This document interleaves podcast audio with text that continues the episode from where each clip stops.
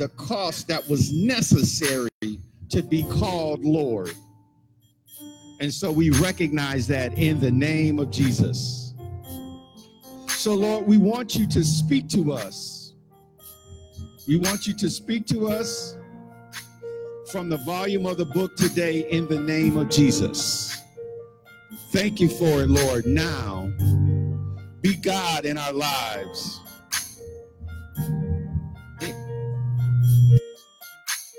Name of Jesus. Be God in our lives and in our situations. Do the thing that only you, as God, can do for us. And for this, we give you the praise, the honor, and the glory in the name of Jesus. Now say this with me Heavenly Father, your word says, if I lack wisdom, I should ask you in faith without wavering, and that you would give it liberally without fault finding. I ask now for that wisdom, and I believe that I receive it. And I say, with my Lord Jesus, that I must be about my Father's business. Thank you for giving me your insight into my kingdom success. In Jesus' name, I pray expecting. Amen. Now say this with me I am a believer of the Word of God. I am an epistle of the Spirit of God. I am a disciple of my man of God. I am a finder of the destiny path of God for my life. Amen. You may be seated in the presence of the Lord. Just want to acknowledge those of you that are with us online. I pray that uh, this uh, this time um, is uh, a blessing to you. Certainly, we're coming out of the season of Thanksgiving that nationally we here in the United States of America um, have set aside a season for national Thanksgiving. But as we learned here on our Thursday service, every day is a day of Thanksgiving. Um, I tell people that uh, Thanksgiving or gratitude is the password to the presence of God enter his gates with thanksgiving. So gratitude is the password to the presence of God, right? You got you got certain key things that's encrypted, protected. You have to use certain passwords. And so we are certainly thankful to God for you. We certainly want you encourage you to like us, share, use all of the social media information that's there available to you. Please, please subscribe to our YouTube channel, like us on Facebook, and follow us on Twitter and Instagram so that you can stay current with Destiny Generation Church. All right. Our series is Experiencing Increase Through Faith, and that's what we'll talk about today. Uh, we've been talking about this series about um, first of all we started with unleashing the increase of faith. Now we're talking about experiencing increase through faith. And we've been talking about it from a family perspective. We've talked about it from a healing and deliverance perspective. But today in preparation for our upcoming leadership conference i'm going to talk about experiencing increase through faith in your personal leadership development. In your personal leadership development I want you to understand that God considers you wherever you are right now to be a leader. And so you have to apply faith to who you are personally so that you can maximize your own personal leadership. All right. And so I don't, uh, I want to make sure um, that when the generals that we're bringing, and this is an A list group that we are bringing here to teach us about taking our leadership to the next level. Listen, you could go into a conference, and with the list of speakers that I have here, they, they would charge you thousands of dollars to come to a conference like this if we was paying retail. All right? Um, and sometimes, you know, you, don't know the value of something, so you don't take it the right way. Um, one time, um, I took my daughter Ruby and uh, my nephew, Minister John, and we went out to St. Louis and we went to sit down with a African American Christian billionaire with a B.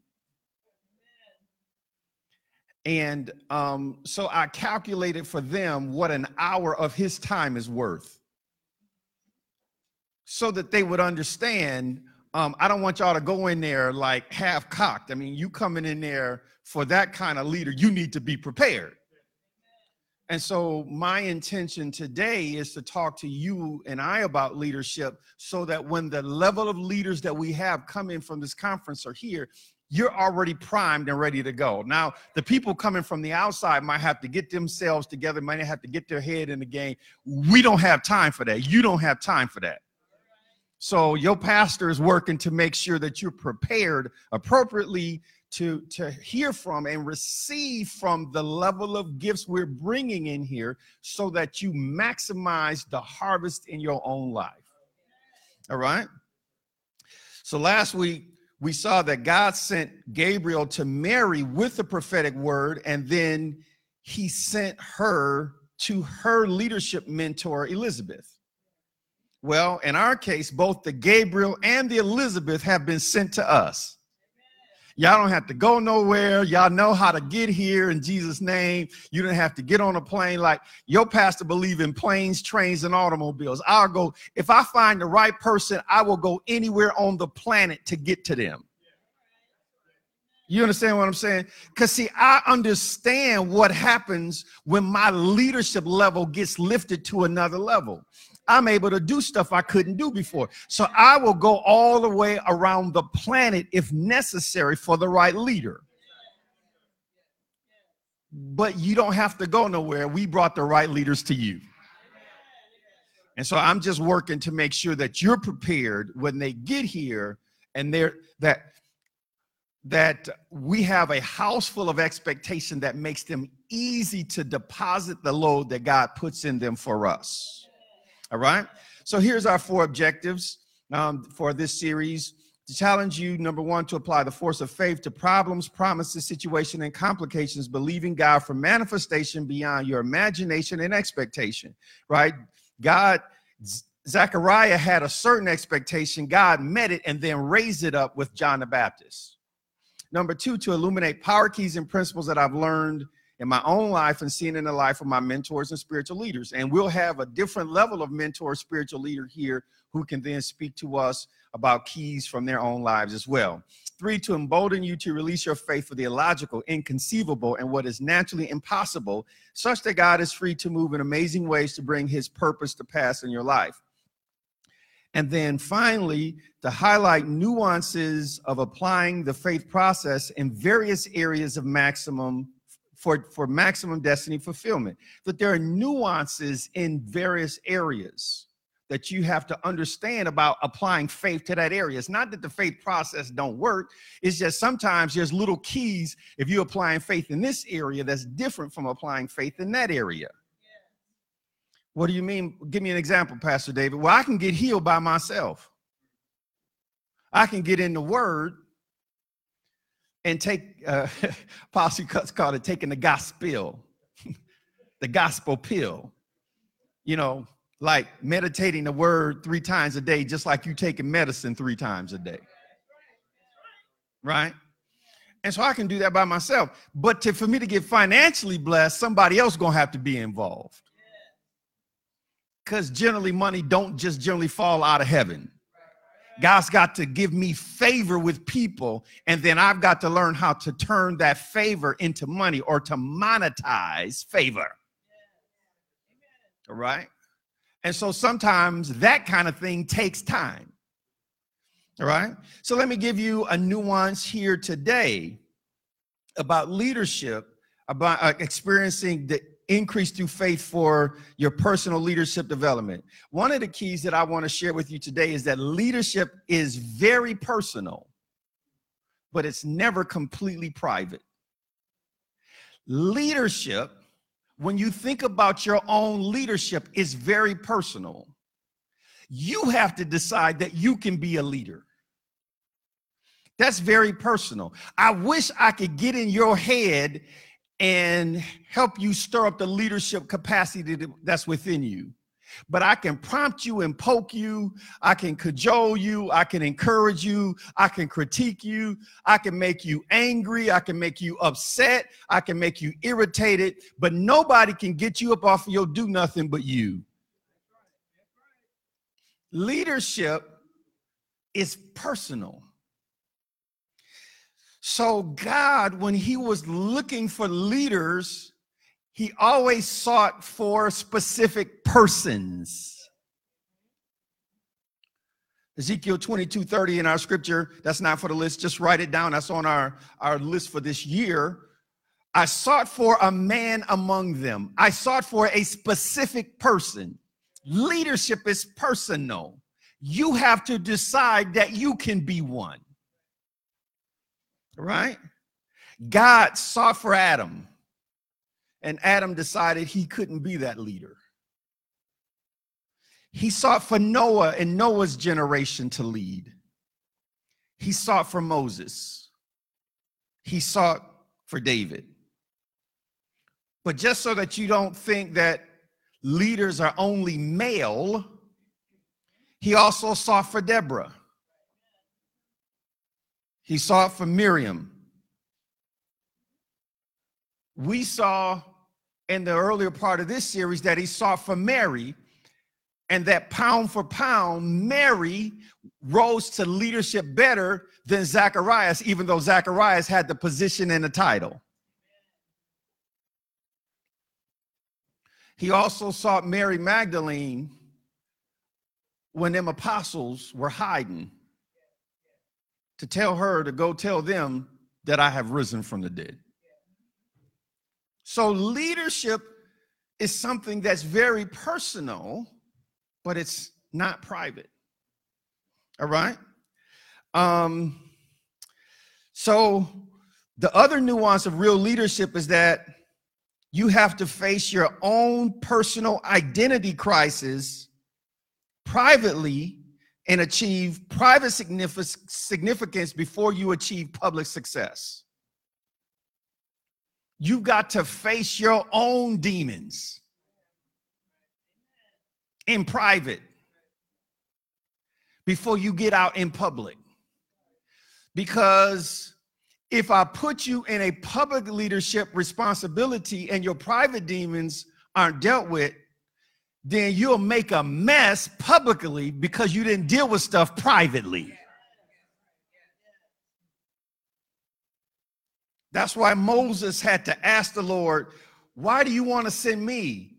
I'm not eloquent, I stutter. He had to deal with his own private demon his own private self consciousness before he could move into public leadership. All right. Gideon said, I'm the least in my family, and my family is a part of the smallest tribe in all of Israel. Why do you want to make me a leader? All right. Even Jesus had to deal with the voices in his head. In the wilderness, those voices said, If you are the Son of God, even Jesus had to deal with his own identity crisis. So you're going to have to, if you're going to rise and be a leader, you're going to have to deal with your own personal identity crisis before God puts you up into public success. That's a nuance of the leadership that we deal with. All right. Another nuance of leadership in this area is that you have to be delivered from the people God is sending you to lead. David, when David said, I'm willing to rise up to challenge Goliath, his older brother, his oldest brother, said, You look little knucklehead, naughty boy. you got them few little sheep in the wilderness. Why don't you just go home? He was, what is he saying? This is man stuff. Stop going back and play with them boys. So you have to be delivered from the people God sends you to, or you'll never be fit to be a leader. Joseph brothers in prison and enslaving him just for having a dream about being a leader. He hadn't even done nothing yet. He just had a dream of leadership. And his dream scared them. That's why you can't share your leadership dream with everybody. You need to deal with your stuff. Don't don't expose your baby before it's ready. Right? Right? You gotta let you, gotta, you know, right? You gotta let that baby stay in private for a while and get healthy before you start bringing them out with all of the germs that's in public. I'm talking about your leadership now. Right? Because if you share your dream too soon before you have firmly established your identity, people will attack you and you will walk away from God dreams because of people's perspectives when He wanted to deliver you from them so that you could be delivered to help them. I was thinking about this in my own life, and I have this key statement that God gave me. It came out of a statement that Jesus told Paul when he called him to, to ministry. Put up that on the screen. I wrote this five days before I became your pastor in my journal. This was this was something God was dealing with me about when I was getting ready to be ordained as your senior pastor. And it says there is a private problem and a secret sin that the Lord identified in my consecration period. It is more dangerous than drugs, more sinister than sex, and more manipulative than money. It is the sin that so easily besets preachers and is for me the thing that I have sought the Lord about. It is the first area Jesus commented on during his inaugural address to the great apostle Paul. It is to be delivered from the people God sends you to.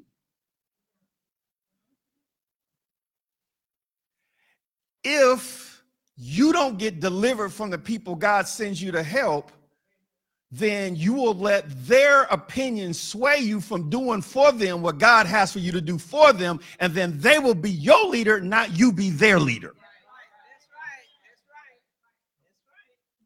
And so the apostle Paul said, heard Jesus say, I am delivering you from the people and the Gentiles to whom I'm going to send you. You've got to be delivered from them to be sent to them. If not, you'll never be good to God and you'll never be good to people. Oh, that's some good preaching, Pastor David. Yes, that is. That's some for real, for real stuff.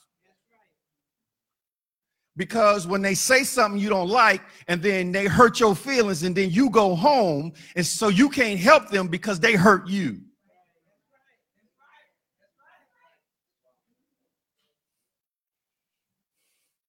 So that's the nuance. You don't get that right, then you'll carry your feelings on your sleeve and you ain't gonna never be good for nothing. And the devil know that all he got to do to put you back is in your box is to get somebody to get you in your feelings.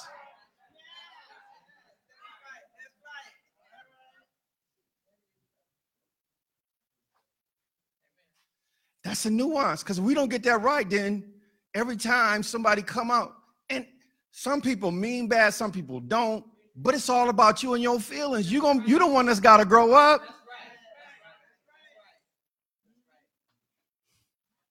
You the one that's got to get over because God didn't call them to do what he called you to do. So this is that's a real important thing. If you don't get that right, a bunch of stuff goes wrong. All right, our scripture for today, Second Corinthians chapter 10, verses 12 through 18. Second Corinthians chapter 10, verses 12 through 18. And it says, For we dare not class ourselves or compare ourselves with those who commend themselves, but they measuring themselves by themselves and comparing themselves among themselves are not wise.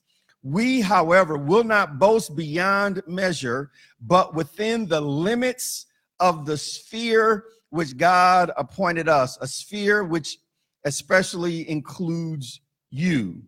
A sphere is a circle of influence. It's it's like a globe, but it's not the globe as the world, it's the world that you live in.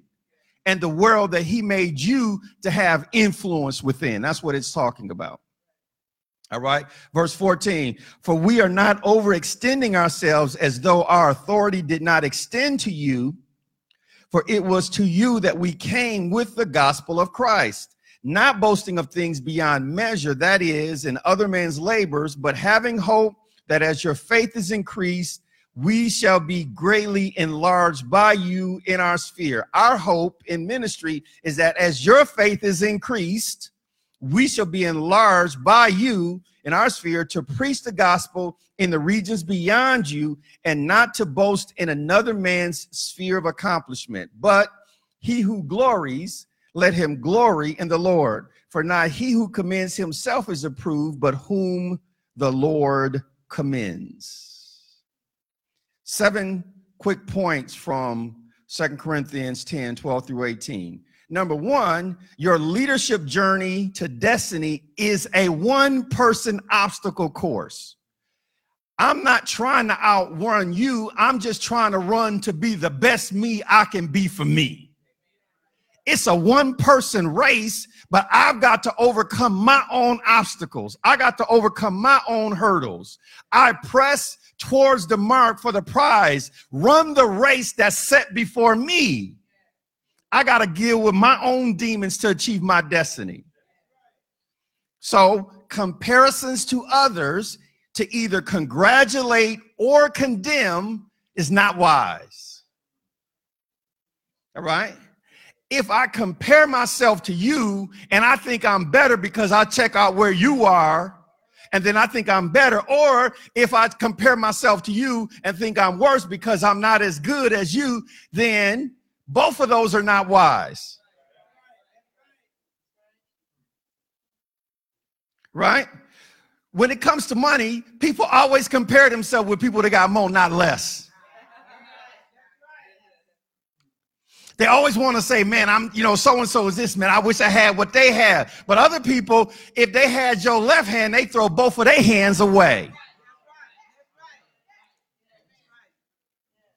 And then I listen to some of them, and if I let them, they'll talk me out of what I'm doing right. So I'll be down with them, broke, busted, and disgusted. Does that make sense? All right. So comparisons, either to congratulate so I can feel better about myself, looking at somebody, or where I condemn myself, saying, I wish my marriage was like Pastor. Stop that. Listen, you better go home and deal with that brother you got at your house. I'm just saying. I am high maintenance. If nobody can say, man, Lady Nedra can. You better, you better deal with what God give you. Yeah, I, I know. Like, listen, when I'm trying to get this stuff together to come to y'all, I get irritated by the smallest thing.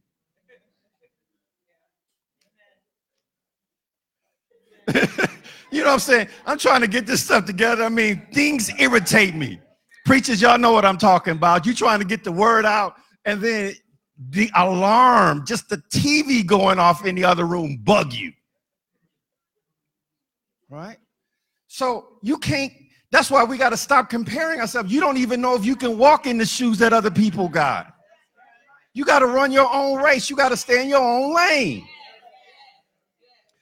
Dr. Foster often calls it the mutual admiration club. People sitting around just congratulating themselves within their own little bubble.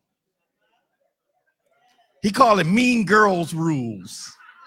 We all in our little clique and our little bubble, and we all feel good about each other, and we just trade compliments with each other. That's not that's not real ministry, and certainly not real leadership.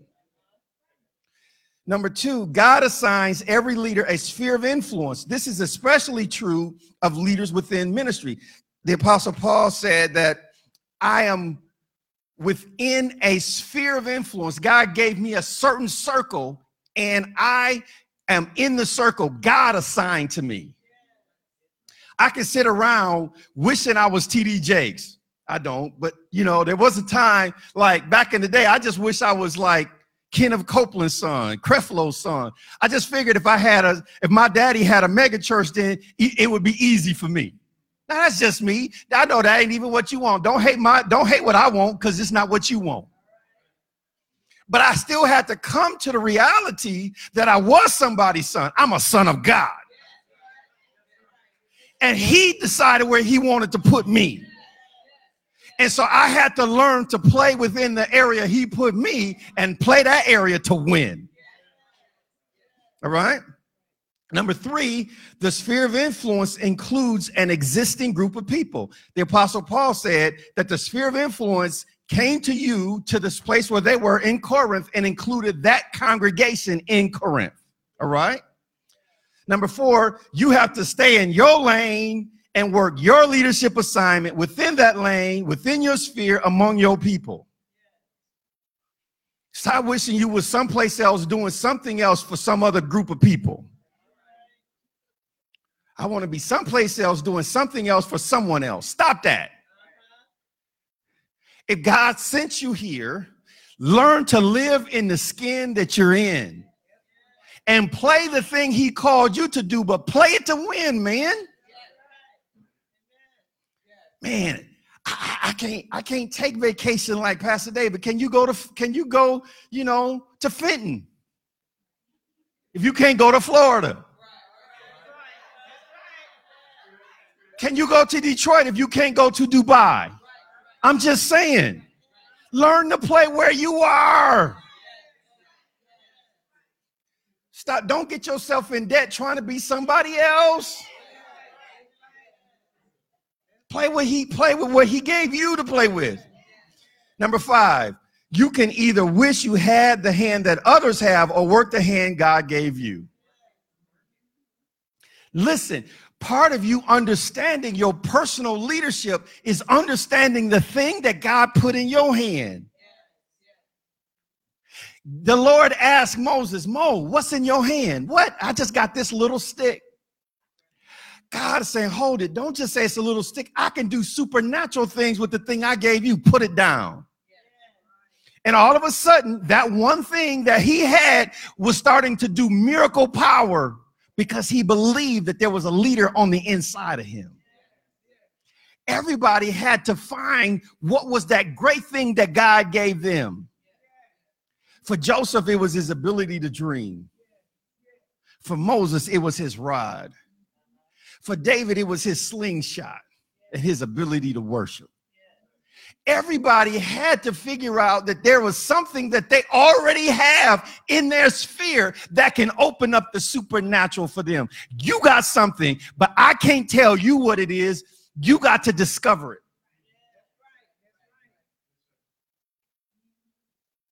I realize that I can teach on an international level. What I'm giving you, I could do in a church of 10,000. But it took me a while to figure out that I didn't have to try to be somebody else. I could just play in my own lane. But I figured it out. And you got to figure it out too. Number six, the minister's hope is that as the faith of the people of God increases, they will help him reproduce the ministry in other areas, thus enlarging his sphere of influence. I have to sit my happy self down with all of the global teaching that's inside of me and wait for y'all to get y'all act together. Now, I don't know how to say it more nicer, but that's really the truth. I can have all of this dream, all of this vision, and all of this capability, and I can't get off of Hammond Avenue.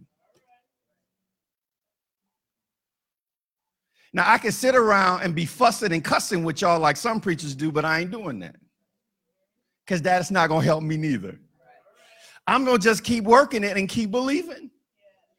And develop a picture that your faith is going to increase, your leadership, your personal leadership capacity is going to increase, and then you're going to go around and reach more people, and then we're going to grow, and then we're going to go. All right? So when we bring these kind of leaders here, these people, they have done that. The people that I'm bringing here to you this coming weekend have done that.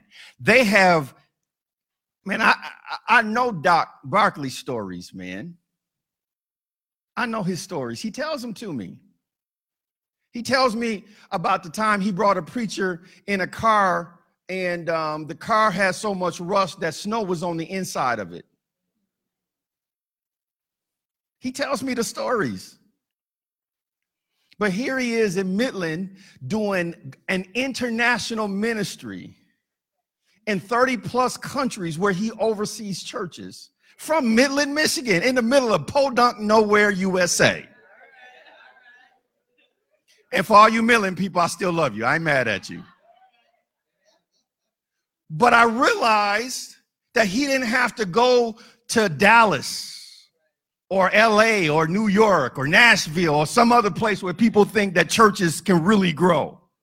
That God could do his assignment once his people took hold on him or the vision that, that God took him further with that same group of people in that same small city. All right? But we're not coming here to sit around and wonder and wish we had what God did for them. We're here to learn what He wants to do with us so that we can take that grace in our assignment and go to the next level with us, with God using us. Right? And as they are sent to us, we want to receive some measure of the grace on their lives upon our church and its life. Amen. Finally, number seven, being increased this way is undeniable proof that the hand of God is affirming your ministry. When he does, it's, re- it's right to rejoice in it. That's why the scripture says, He that glories, let him glory in the Lord. He who commends himself is not approved. It's not enough for me to pat myself on the back. You ever tried to pat yourself on the back? Your, your arm don't go all the way back far enough. But there is a sign that God puts on a ministry that he's putting his hand on it and slapping them on the back. I want to do leadership in the sphere that God gives me to the point that heaven says, I'm gonna have to help this boy out. I'm gonna have to do something to get more people in front of him and to get him in front of more people. All right? That's what we're believing for. Um, remember our prophetic impressions. I got three prophetic impressions I want to remind you of. Number one, we said that there's a grace on Destiny Generation Church and our members and partners to be a lighthouse within our region. We let our light shine, allowing men to see God works and glorify the Father. Two, we said that God is raising us up as an embassy, a place where ambassadors gather, right? So we're going to have not only our church, but a bunch of leaders coming here this weekend. So I want us to know how to host people, right? And so that's that's a thing that God wants to do in our ministry is to have us be a place where people can come and get us get get insight on how to go back and do the thing God created them to do in their sphere of influence. Number three, this is the key one for us. This is the one I'm believing for for each and every person under the sound of my voice here that's a part of our active functioning membership. God is gracing the maturing, not grown, but growing, aligned believer to multiply, to evangelize, to follow up, disciple, and oversee. You are commanded, commissioned, and empowered. Leverage your position among them to call them out of darkness into the marvelous light. So, my question is Did you invite more people this last week than you have done before? Okay. All right. Now, one plants, another waters, God gives increase. Your job is to not stop when the first person hurt your feelings until you know. You're supposed to ask them, Are you the one or shall I seek another? So you spread the word and keep it moving.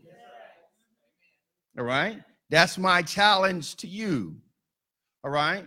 Now, my expectation is because you are a leader, and particularly if you call to the ministry, that God's going to give you some fruit of the ministry that's in you. That's why Paul told Timothy, do the work of an evangelist. Make full proof of your ministry. And what, what is he saying? Like, like you can teach, but Satan got teachers too. You can prophesy, but Satan got false prophets. You can shepherd, but there's false shepherds. You can apostle, but there's false apostles. But you'll never find that there were this thing called false evangelists because the devil gets no benefit for you taking somebody out of the world and getting them into the body of Christ. So he never creates a false one of those. What he does is he tries to get us to stay in amongst ourselves and he brings false people, wolves in sheep clothing to be amongst us. So there is proof when you get somebody that's not saved, save and get them brought in, there is undeniable proof that God is with you because the devil don't do that. So if you if you want to prove to me that you really got ministry in you, don't do it when you standing up here. Do it when you out there with somebody that don't know Jesus. Get that person saved. Then I know you really got something Holy Ghost in you. All right. So um, I got some definitions of leadership. You know, on our wall there, we have seven pillars. I call them the seven ships on which this church rides. But as I was doing that kind of ministry, as I was looking at that, writing that stuff down, I read the list one day and God said that there's an eighth one. Right? The seventh there, and you see him on the screen behind me, on the board behind me, worship, discipleship, fellowship, stewardship, entrepreneurship, workmanship, and partnership. Those seven ships is what God gave me. On our wall, I have extended definitions of that. But as I was meditating that, God gave me an eighth one called leadership. Let me give you the definition that he has there for me for leadership. Show that on the screen. This is our vision pillar definition of leadership. Leadership is living a life of vision from God, value to others, and velocity of good works in your generation. Leadership is living a life of vision from God. Vision where God shows you a picture of your purpose. That's vision from God. Value to others is where your life makes difference to other people. And velocity of good works. What's velocity? Velocity is going a certain distance in a certain amount of time. Right? You're traveling 70 miles per hour. I'm going a certain distance in a certain amount of time. That's what velocity is. So the question is Is there a velocity of good works that you're doing in your generation? Pastor David, why do you work so hard on your, your messages? Because I'm trying to get a certain amount of works done in my generation, and I only got a certain amount of time to do it. Jesus said it this way I must work the work of him that sent me while it is day, because night is coming and no man can work. Okay? Um, so then you have to, as a leader, you live in a tension where God shows you a great vision finished, and then you have to go back and start it. And you have to live with the tension of, I see this thing finished, but I'm at the start. And sometimes the people that I'm sent to help aren't helping me get the vision done. Listen, every leader deals with that. That's not personal to you. Stop getting mad with the people God sent you to. He sent them you to them because they needed you to be the leader. So you don't get mad with them because they need leadership. That's why I don't I can't spend all my time fussing at y'all. I can't do that. That's not good leadership. Y'all can fuss at me and God will let you get away with. Moses struck the rod one time and God said, Listen, you ain't even going to the promised land. God, I mean, I thought I was your boy. But he always puts more on the leader than the people that he, he sends that, that person to lead. All right. Here's a longer definition. This is a Myles Munroe definition. Show that on the screen. Leadership is the capacity to influence others through inspiration Y'all need to take a picture of this one. Generated by passion. Um, let me say it again. Leadership is the capacity to influence others through inspiration, generated by passion, motivated by a vision, brought by a conviction, and produced by a purpose. Leadership occurs when you, by your actions and attitudes, are able to secure the commitment of others to a worthwhile cause. Dr. Myles' definition was so good, I couldn't improve on it. So I just said, I need to just adopt that one, just take that one just like it is. All right?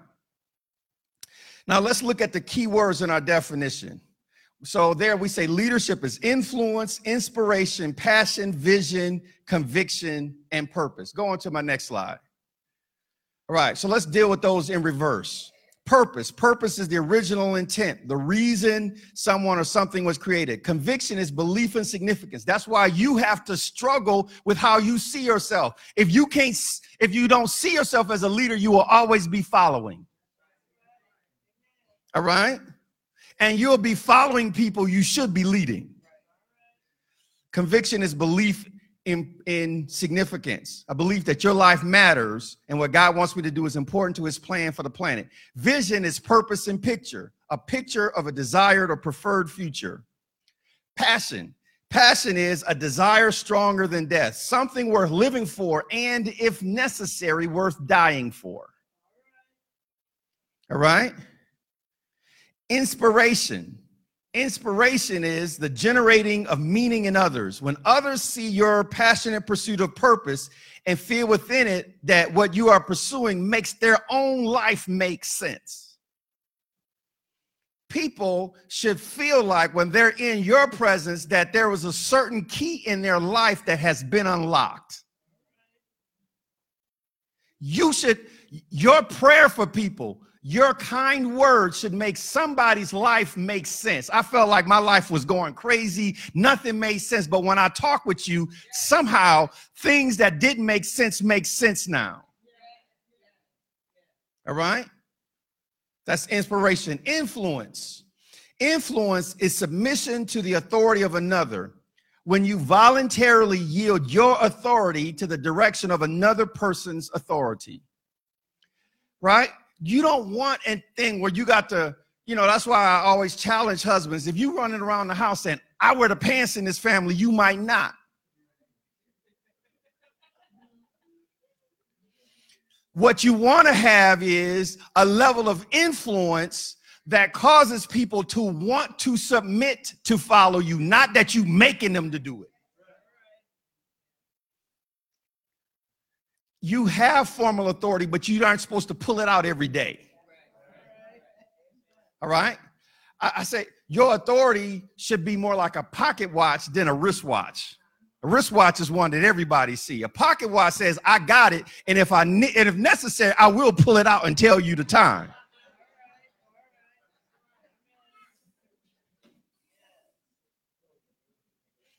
I'm not the leader because I'm standing up here on the stage. I'm leading when I'm sitting down. I, I can I can clean the toilet and still be the leader of the church. If I have the influence that other people submit to, then I am the leader. All right? Then leadership then is commit corporate commitment to a cause when you truly influence people, you don't have to call yourself the leader, they call you the leader.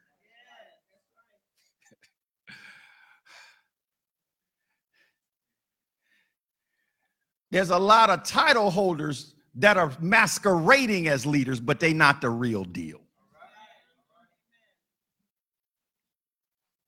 All right? Two biblical words here to talk about leadership. The first one is proistemi, it's the word in Romans 12, 8, when it talks about he that rules, let him rule with diligence.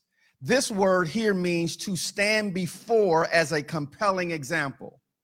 That tells you to be a good example is hard work.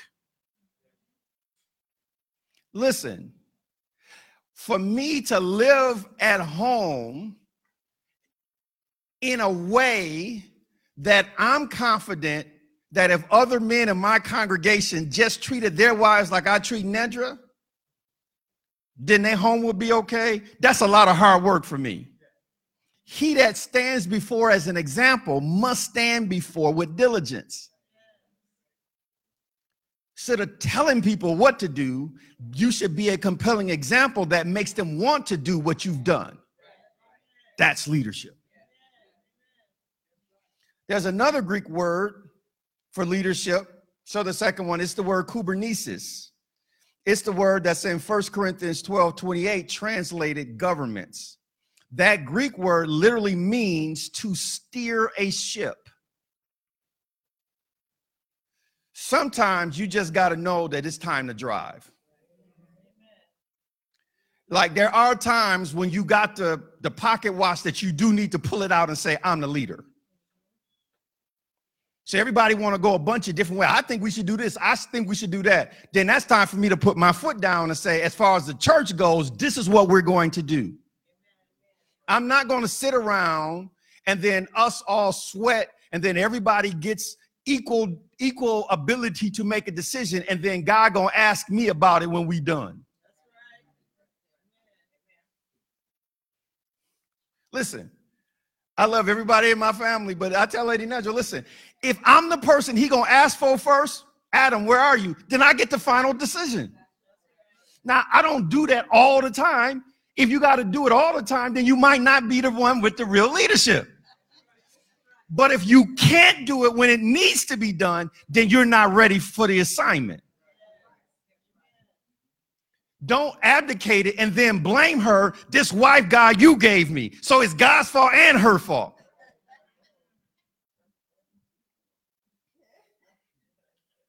Okay? When it's time to be the leader, then you do the job. And you unapologetic about it.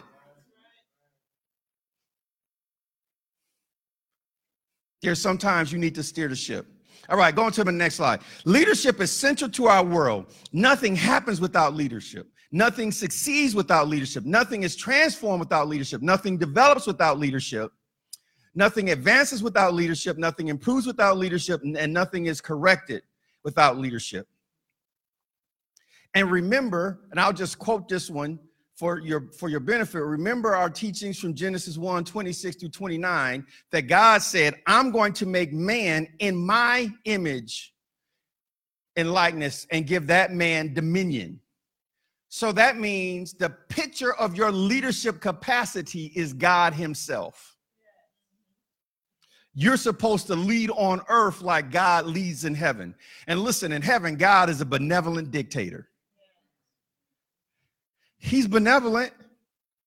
God is love. That, by definition, is benevolent. But he dictates what goes on in that sphere. Jesus is Lord. Okay, so getting vision and then being willing to, to put yourself on that and go forward is a picture that you should have of yourself. Finding ways to see things that need to be done and you assume the authority and take the take the leadership responsibility to go forward in that area. All right? I can't do that. What if they see your picture is wrong? What if they don't like it? What if they get mad? What if this? What if that? What if that? See, your picture is wrong. That's an image issue. And you got to fix that. What if they don't like it? So what? What if they reject it? So what? You're still the leader. Jesus made a hard statement, and multitudes left him by the thousands. And he looked at the 12 disciples, said, Y'all going, you going too? He wasn't going to change his ministry because people walked out on him. He was no less Messiah when they walked out than when they came. So you have to be okay being the leader and having a solid self image that can't be manipulated by the moods of people. All right, eight key thoughts on leadership. I'm gonna run through this list and then we're done. All right, number one, managers have maps, leaders only get a compass. Yeah, Managers have maps, right? They the the the area is already charted and they can just go forward in the area that's charted. But when you a leader, you don't even know. You just know we need to go in this direction. You don't know how it's going to work out. You just generally know a direction that you need to go into. And you got to walk in the light that you have, and he'll give you more light on the journey. That's why his word is a lamp to your feet before it becomes a light to your path. All right? That's why you never determine the size of your dream, vision, or destiny by what you know right now, because he's gonna give you more light on the journey. Number two, leaders rise in times of crisis, challenge, and critical change. Right? Don't choke on game day, Wolverines. Yeah, I'm feeling some kind of way. I'm still in my emotions. I took every one. I was talking big smack before the game, and then I got smacked down with my team. Don't choke on the game day. I'm gonna listen to Uncle Buck in a few in a little while. I know he got something to say. It's my brother-in-law in Jesus' name. I ain't mad at him because I would have been talking big smack if we had won myself. So I ain't mad at nobody. All right. Proverbs 24 10. Look at this. Proverbs 24 10. If you faint in the day of adversity, your strength is small. If you choke on game day, look at it in the message. If you fall to pieces in a crisis, there wasn't much to you in the first place. Woo! So you aren't who you are when everything's going right, you are who you are when everything's going wrong. So you choose to be a leader before because it's hard to build a house in a hurricane. All right. Number three, leaders engage in the difficult to produce the desirable. leaders engage the, in the difficult to produce what is desirable. Look at Hebrews 12, 1 through 3. Therefore, we also, since we are surrounded by so great a cloud of witnesses, let, let us lay aside every weight and the sin which so easily ensnares us. That's the obstacle, the obstacle course. And let us run the endurance with endurance, the race that is set before us. Looking unto Jesus, the author and finisher of our faith, who for the joy that was set before him, endured the cross. He engaged the difficulty to produce the desirable, despising the shame, and sat down at the right hand of the throne of God. For consider him who endured such hostility from sinners against himself, lest you become weary and discouraged in your souls. You must keep your eyes on the prize. You must see something and that something must be so desirable that you're willing to do what is difficult to get it.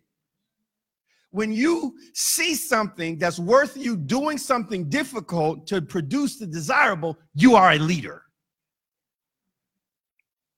All right. Number four, leaders become who they need to be to empower others to become who they need to be. Look at John 17, 19. This is Jesus speaking, right? And he said, And for their sakes I sanctify myself, that they also may be sanctified by the truth. Jesus became, in order to save humanity, he made irrevocable change. He can't go back to who he was before he took on that body. He was the spirit as much as God the Father and God the Holy Spirit are spirits but he put on a permanent change and put on a body and your body even if your body is sick now when you get to heaven and get your glorified body your body gonna be healed it won't have any evidence of the pain you went through but his body still carries the thorn, thorn marks on his head still have the prints in his side still still have where they speared him where where he put nails in his hands and feet he made permanent change so that you could become who you he wanted you to be that's real leadership. All right? So, be what you need to be when you need to be it. Understand what is required in the specific situation that you're in and be that. Well, I mean, I know the church needs to grow, but I'm shy. Stop it. Be what you need to be when you need to be it.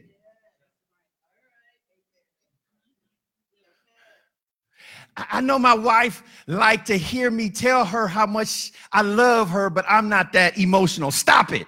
Be what you need to be when you need to be it. I know my kids need they need love and affirmation and affection, but my daddy didn't give me none. Stop it. Be what you need to be when you need to be it. Stop putting on others your failure to be the leader. Just be what you need to be when you need to be it. Number five, leaders think through their own personal commitments, motivations, standards, and morals. They are self motivated and goal directed. All right? Leaders don't sit around waiting for everybody to go with them. Listen, I was going to preach this message if nobody showed up today. I have preached to empty rooms, and people came in hearing point number four.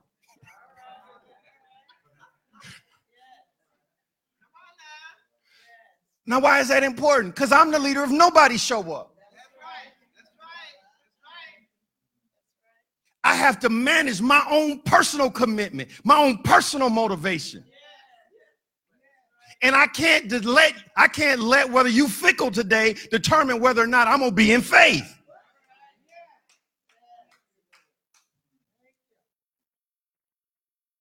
Stop saying he made me mad. Stop that.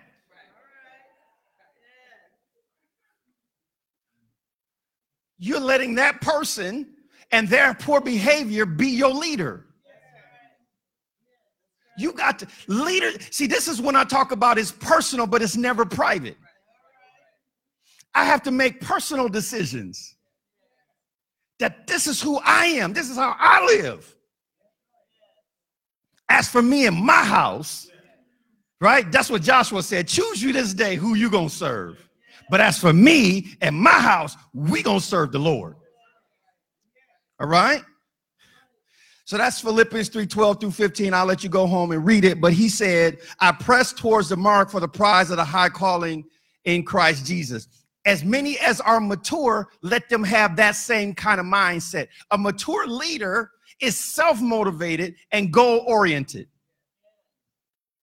Number six, leaders do natural things for supernatural reasons. This is Joshua 1 6 and 7, where it says, Be strong and of a good courage. Right? This is Colossians 3 1 and 2. Set your affections on things above. That's natural. Having affections is natural, but you put it on something supernatural. Right?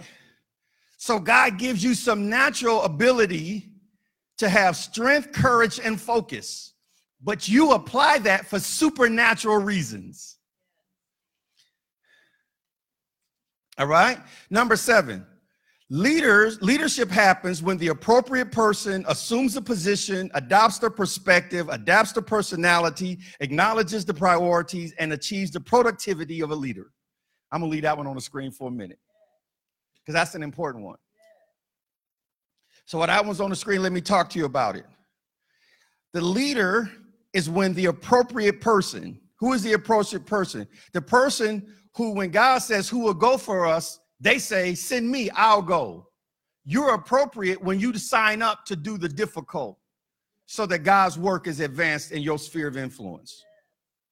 All right? Now, don't confuse assuming the position with the title.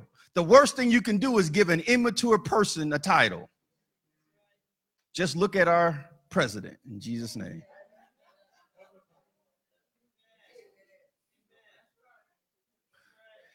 If you're going to take that pulpit and make it a bully pulpit and bully people and bully the press, whether you agree with him or disagree with him, it clearly he's taken out his immaturity and, and that office only amplifies who he is as a person.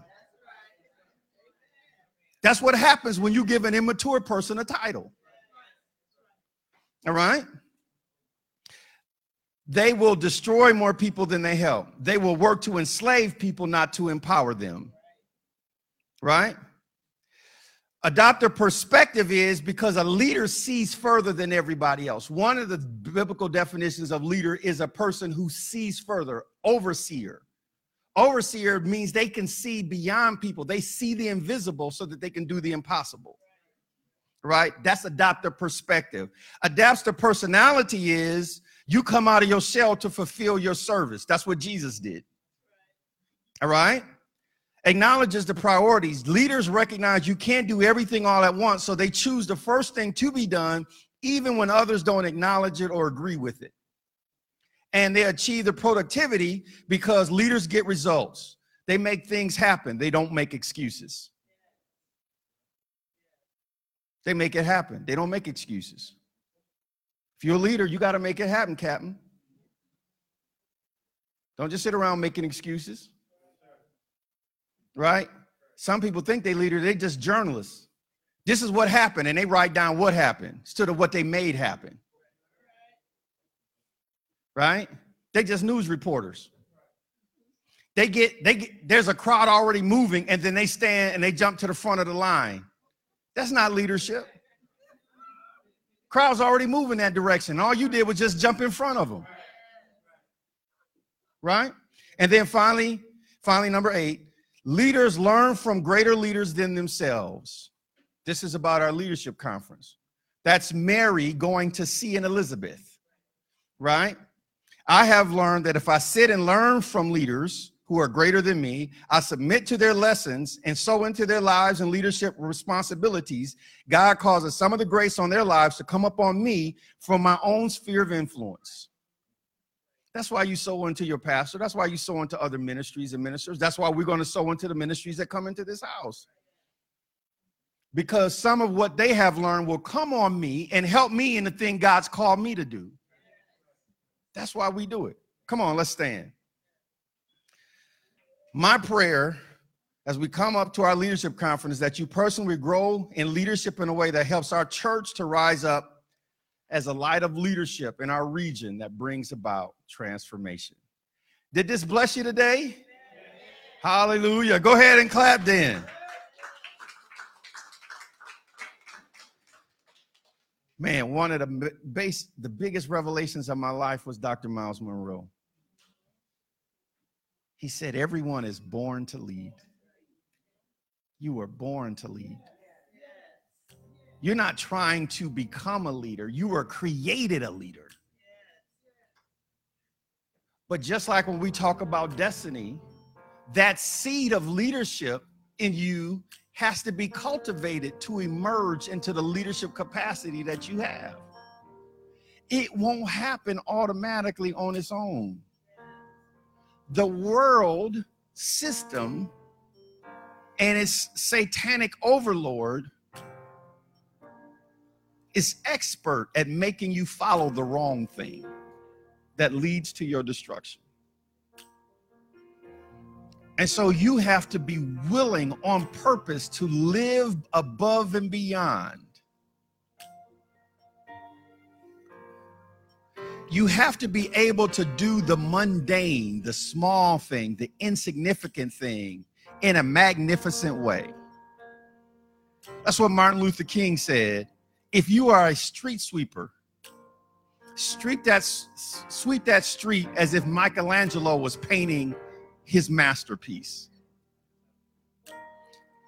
It doesn't mean a title. Because some people think when I become X, then I'll be a leader. If you're not a leader now, having the position X will just make you worse, not better. So I want you to believe, God, that there are people that you can influence and you can change their life.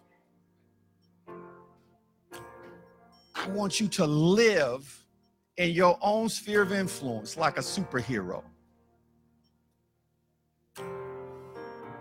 People ask me, like, they come and see my picture with the Black Panther thing or me wearing my Black Panther watch. Why do I do stuff like that? Because I imagine myself as a hero king that's fighting to save my people.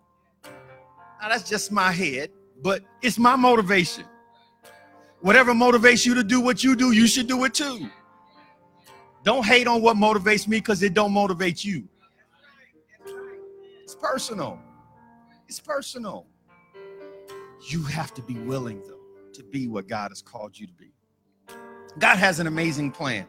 for each and every one of us. He put his plan together before the world began, before any problem, habit, mistake, or misfortune overtook your life. That plan includes you personally rising and having a sphere of influence of leadership. So often we try to get our act together before we come to the Lord. The reality is that we can't get our act together. That's why each and every one of us needs to come to the Lord. So while our heads are bowed, eyes closed, believers are praying. If you'd like to be the man, the to make Jesus Christ the Lord of your life, I love to be the, the man of God that leads you through the process. It's very simple. You just believe that Jesus came, died, that he rose again, and you ask him to be the, the Lord, which is the divine leader of your life. Lord is not his name, it's his leadership function. That he owns you, and by right of ownership, he gets to dictate everything that happens in your life. If that's you, you'd like to, to go through this and pray with us for that, to make Jesus Christ the Lord of your life, would you show me that by raising your hand? In Jesus' name. See your hand. Hallelujah. All right. Second appeal.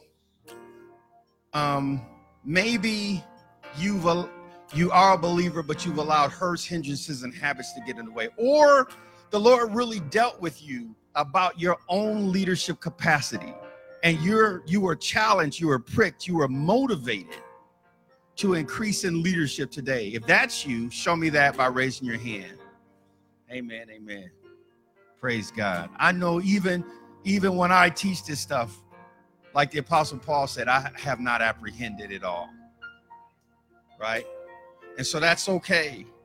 The thing is that you're still in the game and we can go forward and still experience the increase that God has for us. Third appeal of, and we got just two more. Third appeal is maybe you're a believer, but you haven't experienced the baptism or infilling of the Holy Spirit. In our background, we called it the difference between salvation and sanctification. It's when the Holy Spirit comes upon you and makes you and gives you the empowerment you need to live a holy life.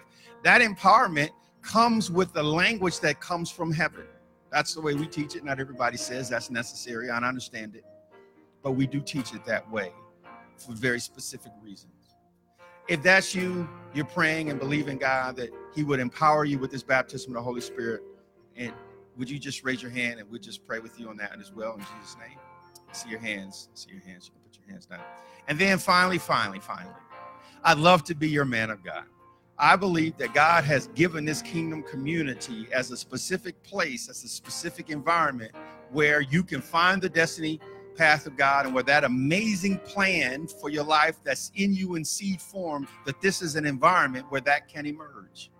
I'd love to just talk to you about membership in Destiny Generation Church, this process, but it's not meant to be something that's so hard that you can't get into it. Just meant so that you understand the commitments and the steps of it, that you understand what's expected of you. If that's you, you want to have some interest, and we'll just talk to you after the service is over. Can you show me that by raising your hand in Jesus' name? Amen. Amen. All right? Come on, let's all pray together. Heavenly Father, I come to receive Jesus as my Lord and Savior.